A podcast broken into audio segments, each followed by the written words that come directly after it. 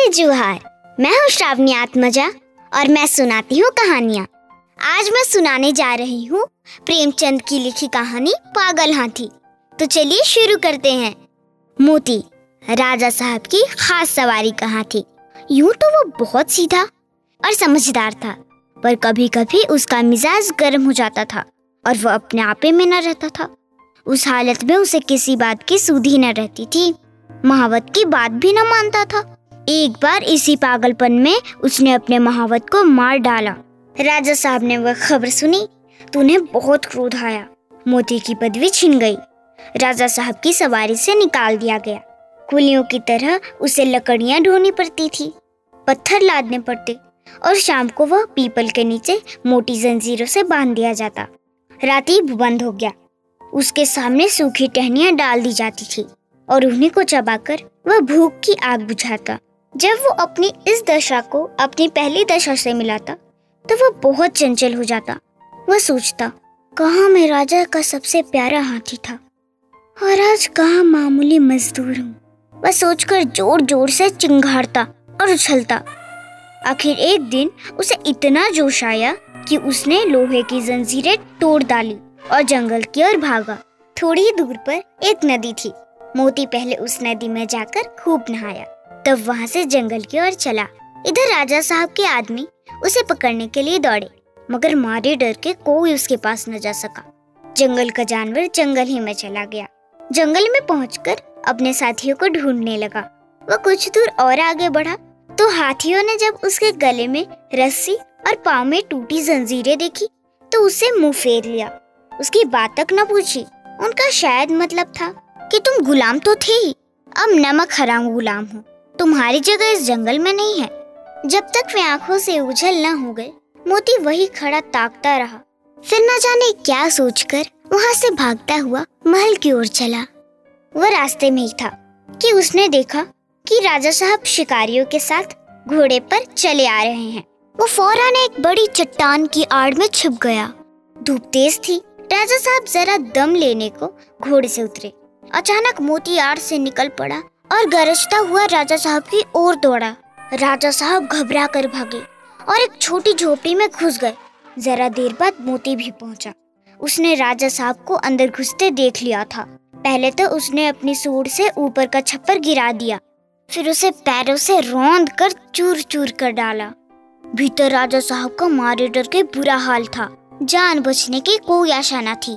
आखिर कुछ न सूझी तो वह जान पर खेलकर पीछे दीवार पर चढ़ गए और दूसरी तरफ़ कूदकर भाग निकले।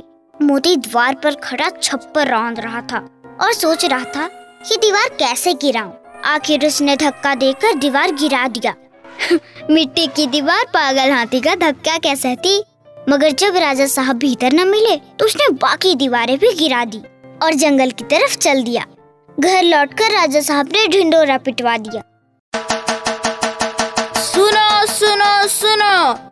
जो आदमी मोती को ज़िंदा पकड़ लाएगा, उसे एक हज़ार रुपए का इनाम दिया जाएगा। कई आदमी इनाम के लालच में उसे पकड़ने के लिए जंगल गए, मगर उनमें से एक भी न लौटा।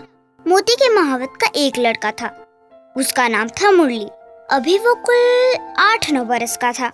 इसलिए राजा साहब दया करके उसे और उसकी माँ को खाने पहनने के लिए कुछ खर्च दिया करते थे। मुरली था तो बालक, पर हिम्मत का धनी था।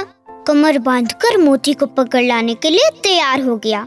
मगर माँ ने बहुत बार समझाया और लोगों ने भी मना किया, मगर उसने किसी की एक न सुनी और जंगल की ओर चल दिया। जंगल में गौर से इधर उधर देखने लगा। आखिर उसने देखा मोती सिर झुकाए, उसी पेड़ की ओर चला आ रहा है। उसके चाल से ऐसा मालूम होता था कि उसका मिजाज ठंडा हो गया है। जो ही मोती उस पेड़ के नीचे आया, उसने पेड़ के ऊपर से पुचकारा। मोती! मोती इस आवाज़ को पहचानता था।